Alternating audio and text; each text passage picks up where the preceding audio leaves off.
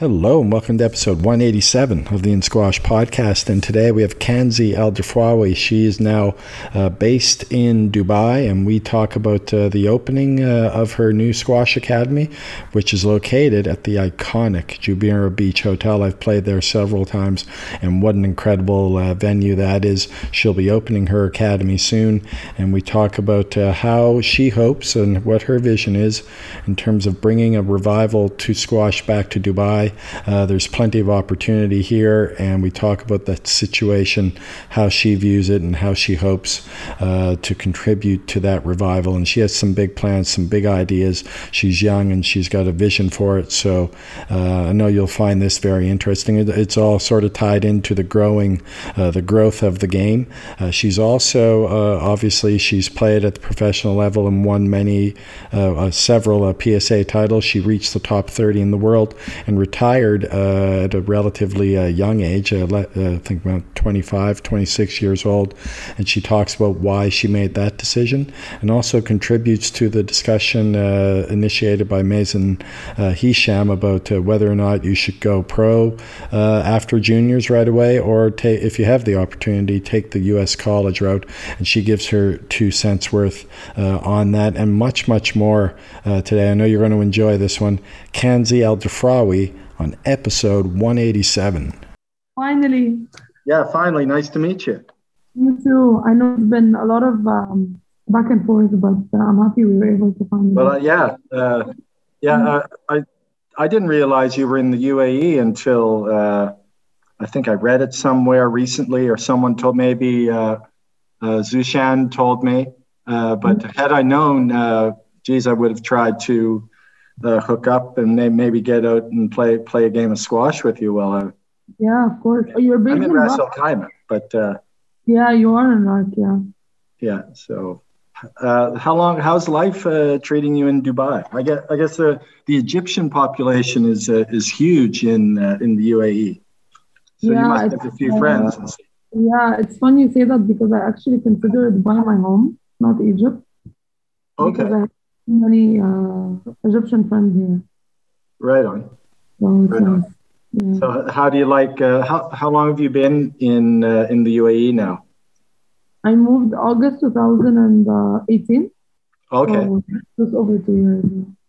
Okay, cool. Yeah, d- yeah. Dubai is uh, an interesting, uh, exciting, uh, exciting place. We'll talk. I wouldn't mind uh, later on just talking about your thoughts on squash because uh, I know when I first arrived in 2007, it was relatively, I mean, it was squash was still, it was at the end of a period where it was thriving pretty well, doing reasonably well. Like we had this Premier League and they had the Dubai League, which was quite deep. They had several divisions and played in all the different clubs. It was really well done. But uh, yeah, for for the longest time, it's really sort of, uh, at least in my estimation, it's dead. yeah, no, it is, it is for sure. And I think uh, with time, it kept getting more and more dead, and especially with the PS series that they were doing, and now they're not doing it anymore. So I really think things have been uh, dying down in the past couple of years.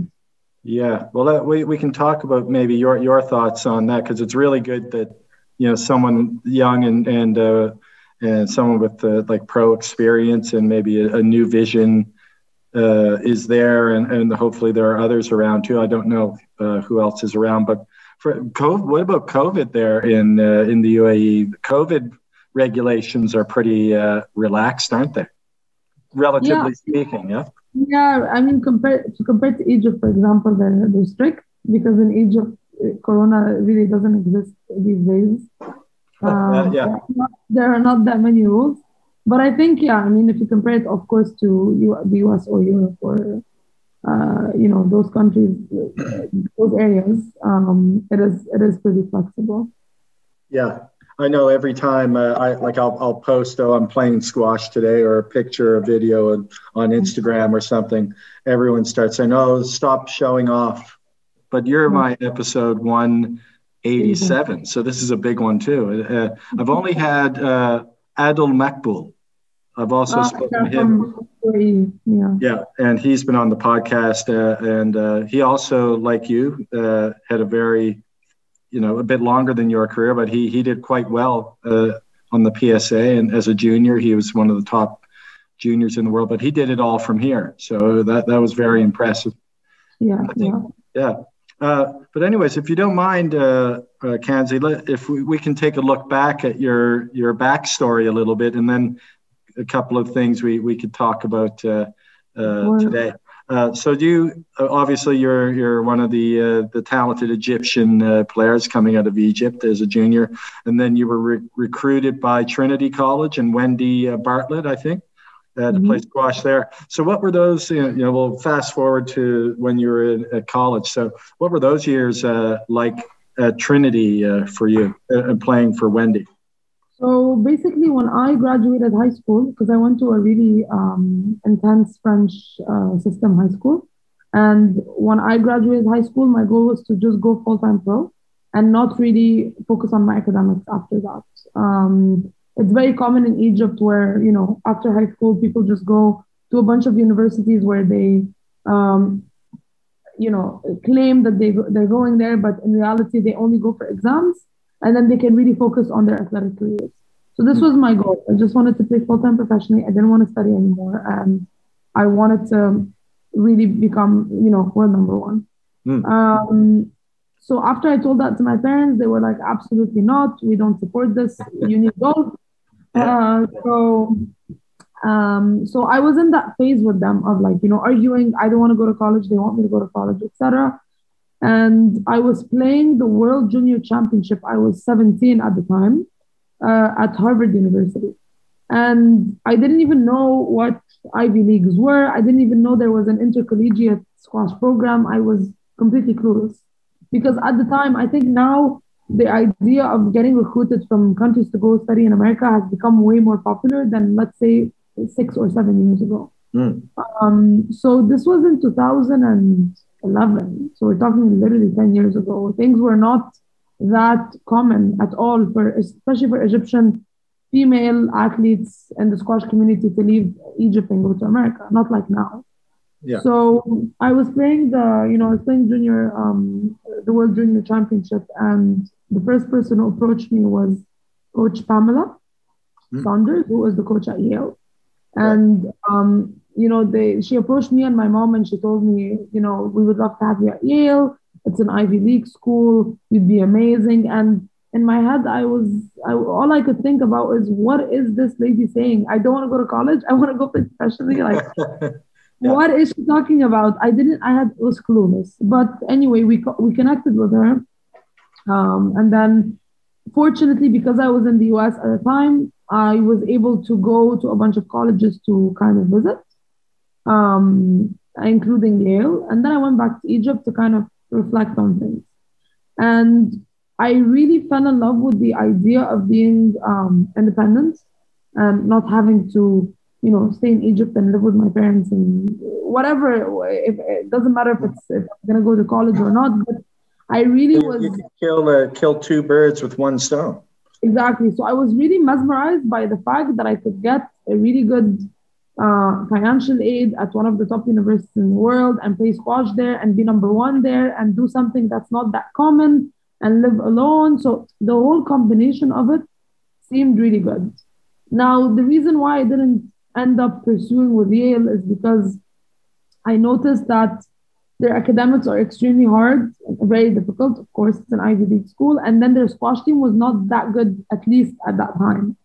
Hmm. So I didn't want my squash to go down and for me to really get swamped with, you know, studying all the time because I still was interested in continuing pro because at the time I was, you know, top 40 in the world.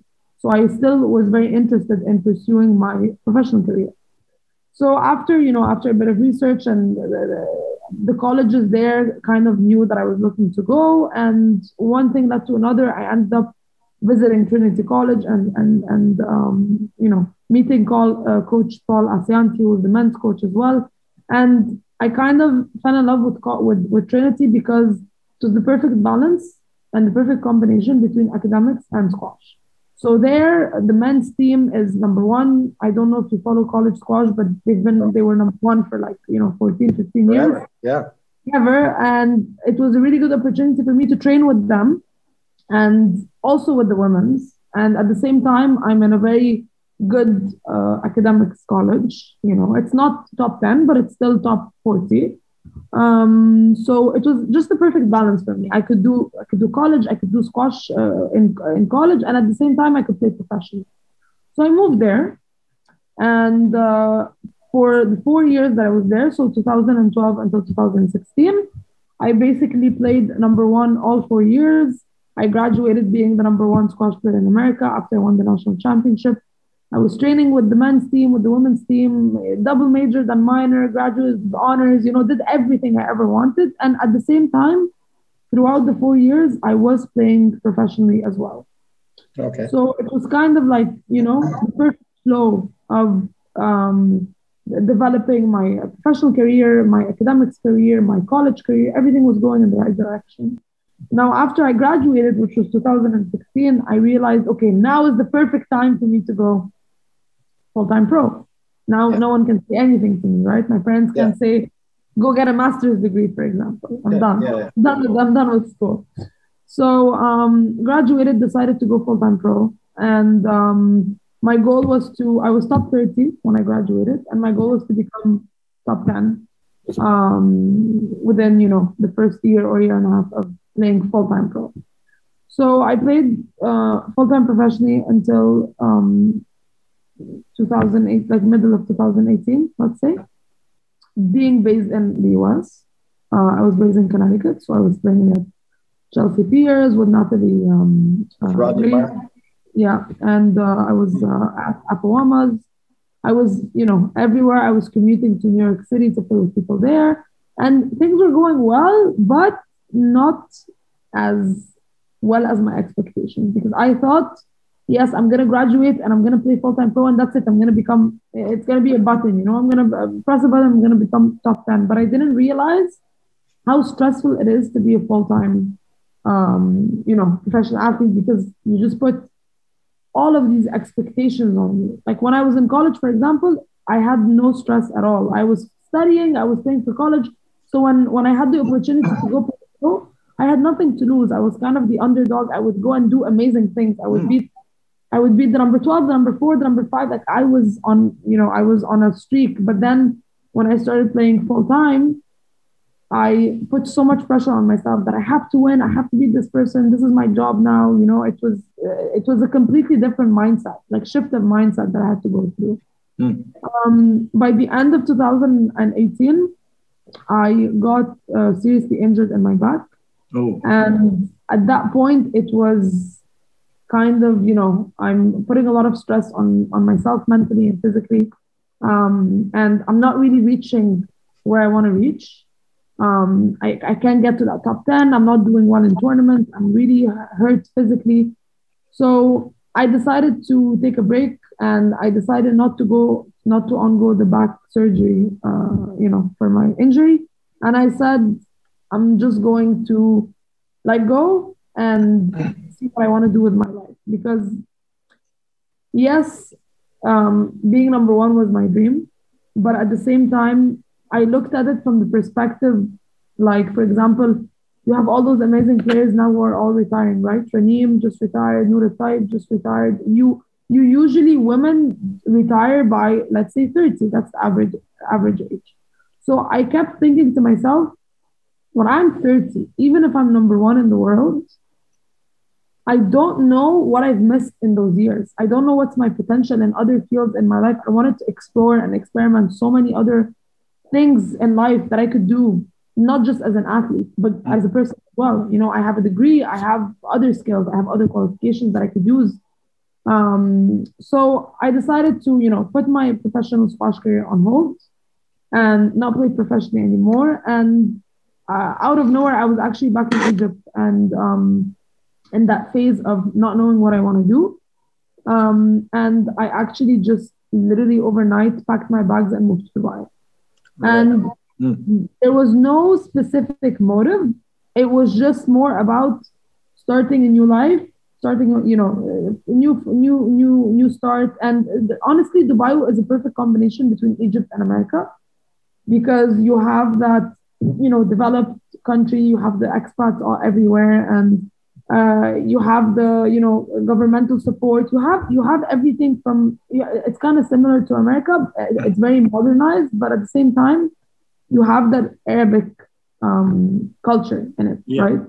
So yeah. and it's close to home. So I, I figured you know why not? I, I came not necessarily to do something specific but i just knew that i wanted to you know start start something new Right on. Um, so moved here in 2018, August, and I decided, okay, now I want. I, I realized how many courts there are in the UAE, how many people want to play squash in the UAE, mm-hmm. how many people are interested, how many expats we have here, but nothing, no resources. Where are the squash academies? Where are the clubs? Where are the coaches? Where, nothing, nothing, nothing.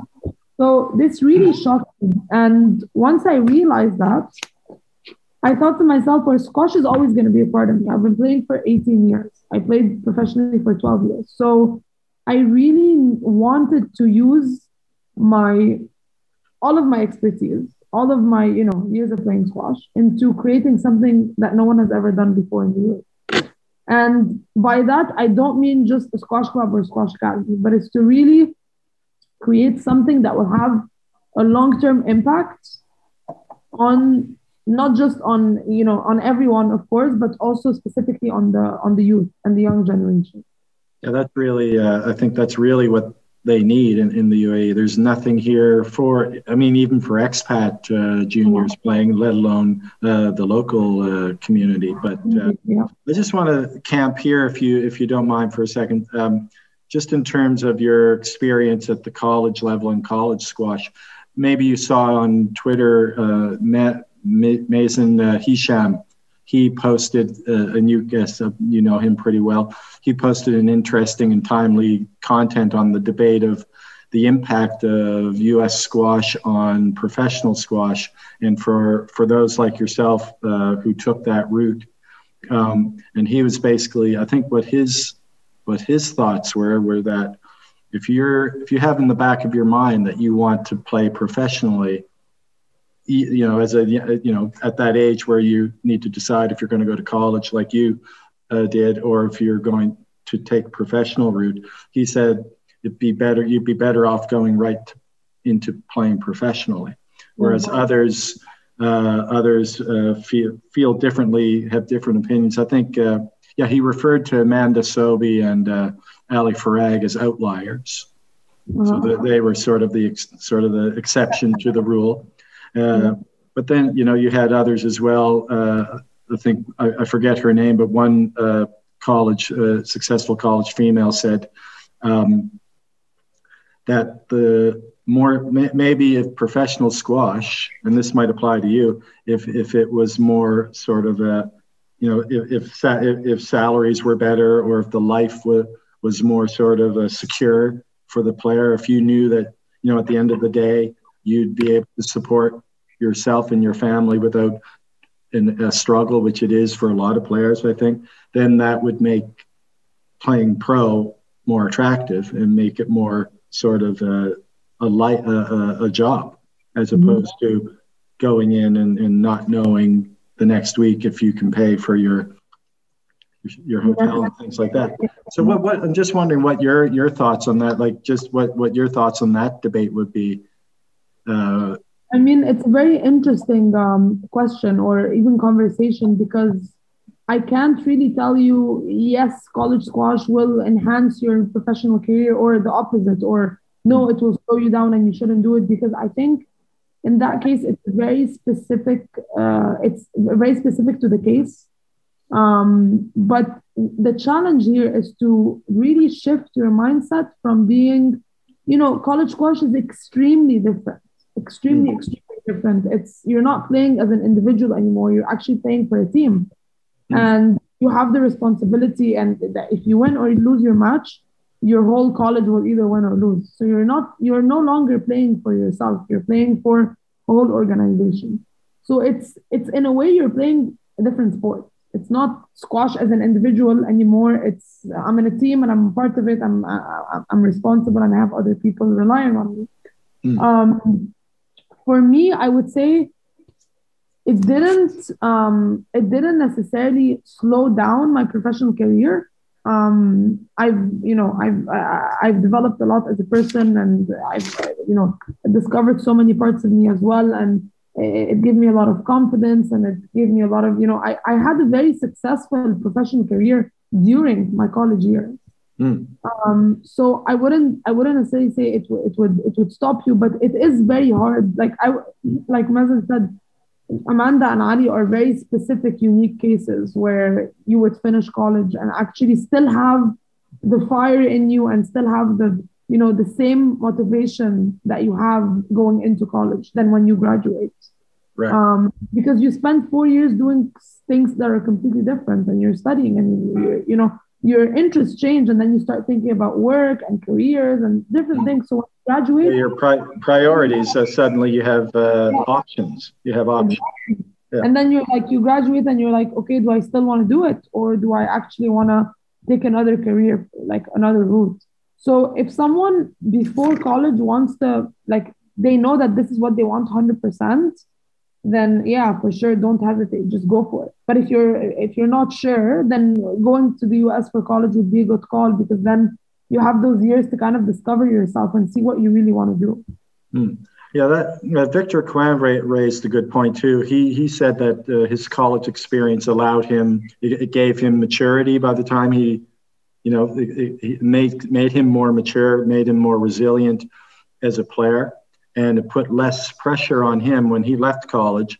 He felt like, or I, I think he's still in college, but uh, when he plays on the pro tour, he feels like he doesn't have as much pressure on himself to win matches as he would have if he were uh, straight from the get go playing professionally.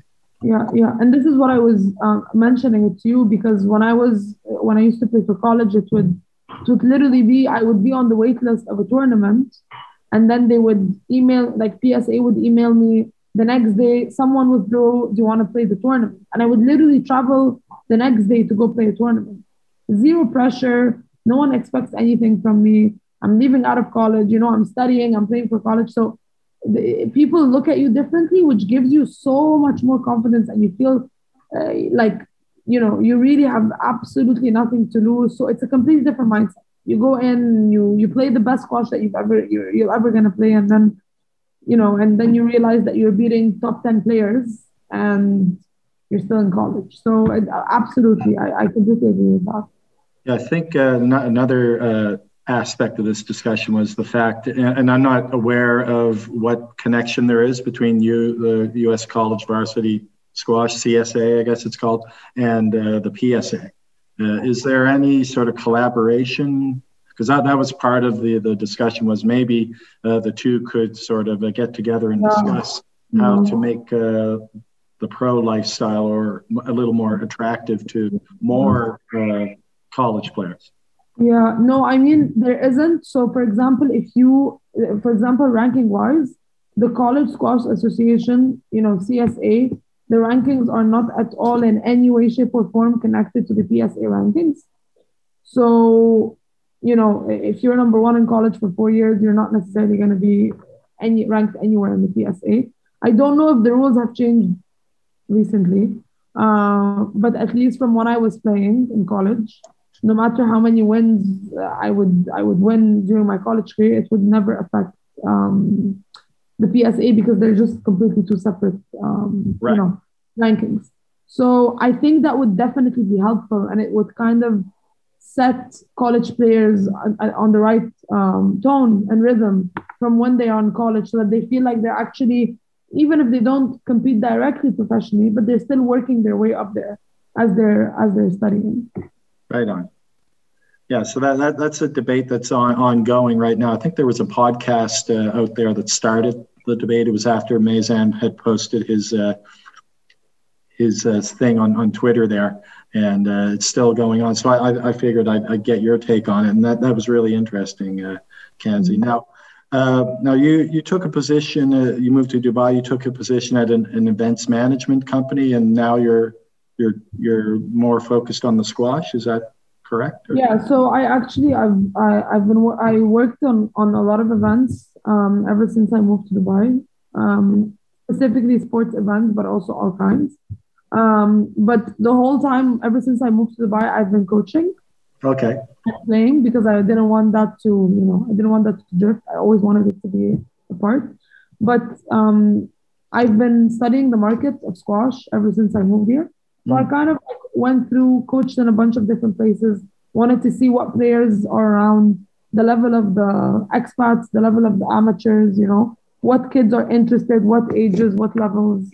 Um, so it took me it took me about two years to kind of finally understand the market uh, and what's needed. And then I realized some pretty, you know, pretty shocking facts and numbers that made me motivated me more to take initiative. So, for example, uh, you have in the UAE, you have uh, close to 2,000 ports. Yeah, it's um, great. Dubai is amazing. And they're all, you know, uh, un, un, unutilized. Um, yeah. They're either used for storage or people just, you know, don't use them at all. So mm. um, when I realized that there are so many people interested in squash and there are so many resources, but there just the the link in between is missing. Mm. Um, so there isn't. I mean, Adil of course has his um, has his club here, but I think he mainly attracts people who know how to play. He has a lot of young kids who know how to play, who are competing, who are traveling, who are. But if just random people, like random amateurs, just want to try or they want to, uh, you know, they I, squash in general in the UAE is not advertised. So if someone wants to try or play, or they literally don't know what to do or where to go or who to call, so they just end up going either in a residential building or in a hotel and just booking a court and playing with one or two people, and that's it. You know, there isn't really a community, there isn't a hub, and I believe one of the biggest reasons why squash is is and has been dominating the squash world um, in the past 10 years is because Egypt has those clubs and those communities. Mm. And that's how the, the, the, young kids grow up watching, you know, I grew up watching Ramy Ashour and Ali Farag and Karim Darwish and Raneem and all of those, you know, really big names. I grew up with them. So you have to, you know, create a community of people and of, because that's the only way to create um, sort of a new generation of champions instead of just having you know, 2,000 courts, yes, they're all scattered and no one really knows where to go. So I think having community bases is, is, is very important. And, and, how do you, what, what do you think is a, sort of a way to resolve that? Like how, how can we overcome that issue? And uh, another thing too is that there's no sort of, not that I'm aware of, even though there, there, there could be in name a, a federation, but uh, I, I have no clue what's so there is there is a racket federation mm. and as ridiculous as it sounds there is badminton ping pong tennis and speedball registered under the racket federation okay. but squash isn't registered there so uh, I mean, there is some federation though. It's not like there's nothing. There is a small office in the UAE that operates, you know, as a squash federation, but of course it's completely, you know, um, silent. Um, I think the main thing um, for for the UAE and for Dubai is, as I said to you, it's just to really create that community and the, the squash hub and just one location where people know that this is the location to play squash at. So if anyone, no matter what their levels are, no matter what their ages are, what their experience are with the game, they know that this is the place to go to and to try to play squash, either if it's it doesn't matter if it's the first time or if they're advanced or it doesn't matter, but this is the one place to go to to play squash. I do remember uh, uh, when Fahim Khan, Fahim, do, you, do you remember Fahim? Yes. He was at the Al Nasr Leisureland Club. Uh-huh. Yeah. That seemed to be uh, that seemed to be a, a, place that a lot of people kind of knew to go to to play squash. But uh, I mean, I'm not. I was never. I have only played there a couple times, and I know him. But it just seemed to have that vibe. Like people would show up, juniors would show up. Uh, he kind of ran it, but uh, uh something like that, though. That not necessarily that facility, but that concept. Uh. yeah, yeah. I mean, uh, I've checked out the courts there, but the problem is, so I mean, going back to the gap. So the, the, the other big gap is that yes, you have 2,000 courts, but it's really hard to find more than two courts next to each other. Mm. The maximum you'll find is three if you're lucky. And Nasr Leisure Land, the good thing about it is that it has, if I remember correctly, it has about seven courts. Yeah. Which is amazing because you don't really have that. Well, it's like one of those, uh, it's like what I, I've never been to Egypt or experienced uh, Wadi Degla or any of these, uh, you know, great clubs, but it just seems like, um, like it, you know, Leisureland, they have bowling, they have skating, they have, uh, it's a huge community yeah. center yeah. with squash, right? Yeah, hundred percent. But the only downside for Al Nasr is that the courts you can't actually watch. Right. So because they're they you know they were constructed a long time ago. So when you if you have kids or anyone doing a lesson or anyone playing a match or a game, there is no place for you to watch because the um, the back wall is you know it's a wall, it's not glass. Yeah. So you can't watch, and then there isn't any place at the top to watch either. Right. So it doesn't really make sense. It's like one of those old old squash clubs from back in the 1960s. So how can you have a community if the second that two people close the door, you don't really know who's playing, who's who's doing. You know, it's it's very exclusive. So mm. it's interesting because you know this is one of the facilities that's very well known, and you have about six or seven courts there. But at the same time, it isolates the players. You don't have that sense of, sense of community. Yeah. You can't watch people play. You can't, you know, you you don't interact. You don't cheer. So, so this was this was also another, you know, another hurdle. Um, so I decided to take another route, which is okay. to start uh, on two courts first, um, because what's the point of starting on seven courts if you know if I don't have that many people, that many clients, that many you know a solid foundation. Um, so I've taken uh, two courts in Jumeirah Beach Hotel. Great facility. And, I've yeah, played there. Yeah, lovely. Yeah, amazing facility. And um, on the other hand, it's really good to have because uh, Jumeirah Beach Hotel is part of Jumeirah Group, which is part of um, Dubai Holdings. Mm-hmm. So it was really good for me to collaborate with a governmental entity. That way, you know, later on, when once I build um, a good, you know, 100, 100 members who are kids, then I could eventually look at building a national team for the UAE. Yeah, um, that's what's been. I've never actually. I mean, I coach. I used to coach a, a couple of juniors here, and they're now with uh, with Adil. Uh, they they go down to Dubai and train with him, but uh, like there's no support. There's nothing for them really, except uh, uh, you know if they happen to get a sponsor maybe, or if someone in their family supports them to travel. But at the moment, uh, that that's another big issue that that's missing uh, from. I've never heard of a UAE national team since I've, mm. I've been here. So. Yeah, and, and that's why uh, going back to what I was telling you is that mm. I, I just, you know, my, my main thing is to really create an impact and to use all of my experience and skills and areas of expertise to really make an impact and change kids kids lives whether whether it being you know getting them fit in general or creating a national team or even creating opportunities for high school kids to go to america to study like i did. Yeah. um, but to really really you know put everything i have and into into create making a difference in the uae that's um, so, so that, yeah, that's that's the main goal. I mean that. Uh, I mean just that area too. I mean you could tap into. Uh, I think just down the road you've got the Madinat uh, Jumeirah, uh-huh, which okay. I think they have two two courts, the, two or three courts just oh, down have, the road. Yeah, they have two in Madinat Jumeirah and three at the J Club, which are two minutes yeah. apart. So yeah, the key, the key, right? The, uh, yeah, yeah, yeah. So I mean, if you can sort of work some magic there and get everything sort of connected that that uh-huh. would be uh, that that would definitely uh, help matters.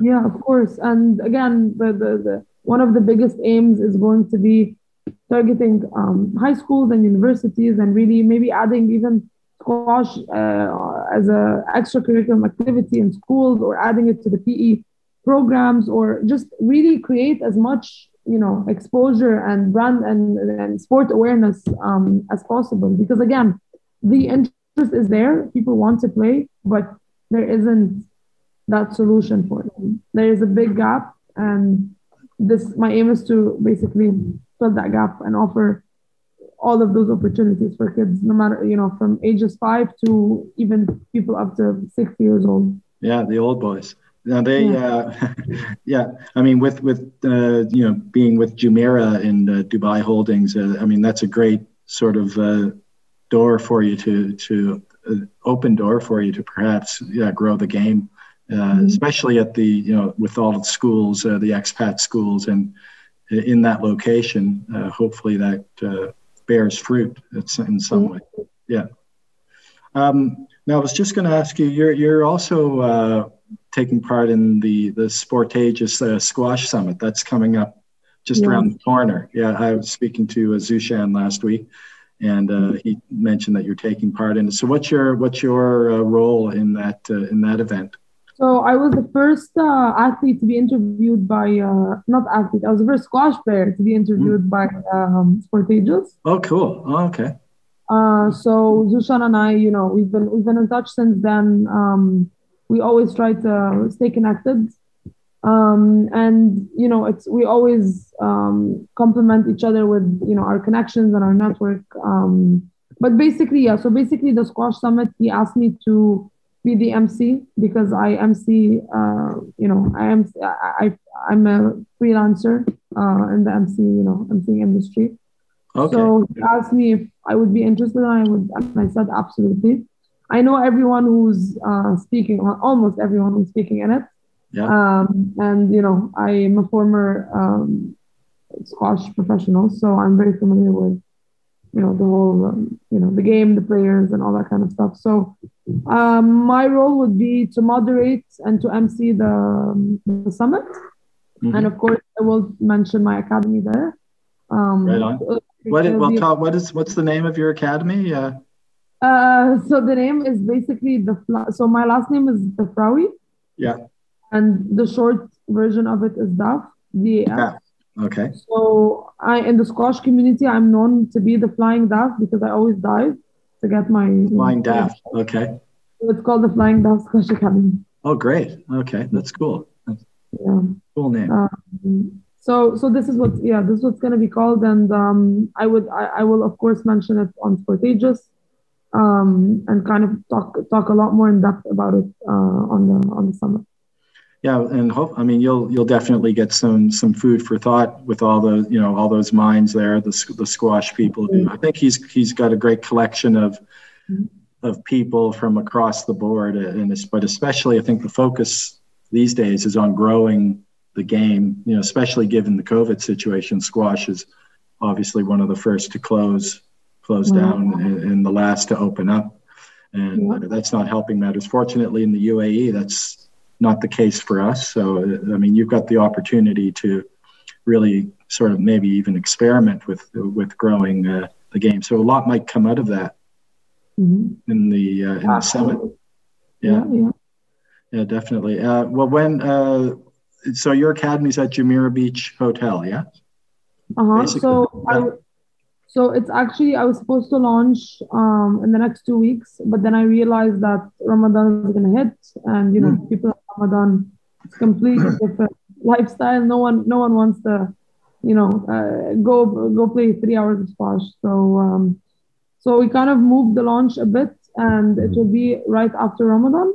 So um, we'll have like um pre-launch kind of a soft opening. Um, where we're gonna open the bookings so people can pre-book a month before. Okay.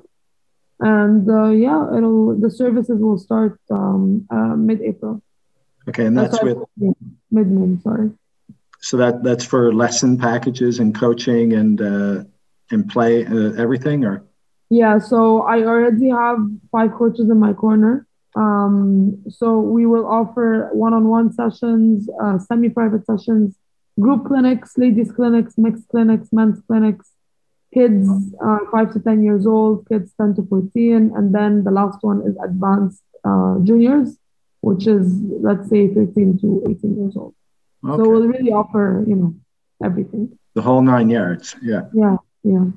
Absolutely. Well, uh, Kanzi, that, that sounds exciting. And uh, you'll be hosting or emceeing at the at the squash summit and the the new academy opens up after ramadan soft opening Mm-hmm. And I guess I, I, might be I might sign up for uh, for some o- for some over fifty uh, move, uh, squash movement lessons. I need I need help with my with my uh, agility.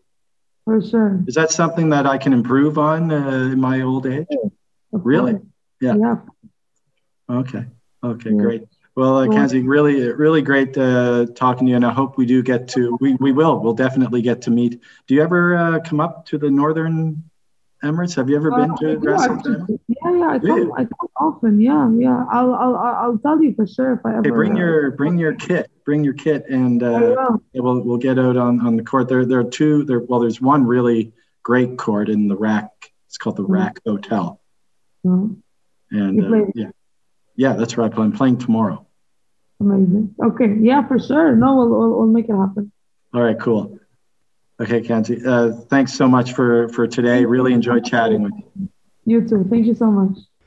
Well, thanks so much to, to Kanzi for that great chat, and I'm really hoping uh, that I'll get the chance to get on uh, get out on court with her, or, or at least uh, meet up face to face. We're only uh, a stone's throw away from one another, and um, she's got a great uh, opportunity there in front of her in Dubai at the Jumeirah Beach Hotel, and want to wish her all the best with that and the vision of growing the game in Dubai. It's it's something that I think a, a young mind, someone with with a lot of energy and some good ideas, and someone who knows how to bring people together. I think that that's the type of uh, person and the skill set that you need to make that happen. And if it does, then uh, that's that's fantastic because Dubai is a great uh, venue for a sport like squash. It just needs to be uh, put together properly and organized properly and get the right people behind it. And Kanzi is that person, I think, uh, and hopefully she can get like minded people to work with her on that. It's going to take more than just her to get it done, but uh, she's the, uh, you know, she, she's going to get things uh, going in the right direction. And uh, the Jumeirah Beach Hotel, which is right sort of down in the center of it all there, is the perfect spot for that to get started. So all the best with her for her on, on that endeavor. And uh, for everyone, I just want to say thanks for listening again. Uh, please share these uh, podcasts with your friends and on your social media. We've got an excellent one coming up already uh, at the end of this week. It's in the can. I've already spoken to Roy Gingell, and it was an epic conversation. He's got the World Squash Officiating website soft launch upcoming, and I've seen it. I'm logged. I'm I've signed signed up for it, and it's absolutely just what we need right now. Uh, the squash world needs it. Uh, sort of some consistency to get our heads around uh, all the rules and there's a there's a course on that website that you can take officiating courses. And uh, I know you're going to uh, enjoy the chat with him. It's not just about the website; it's about his career as an official. Some great stories, some fantastic anecdotes, and uh, so that'll be coming up at the end of the week. Once again, thanks to Kanzi for a great chat today. Thanks to you for listening. All the best to you and your families. Be safe, be well, and we'll talk to you soon. Goodbye now.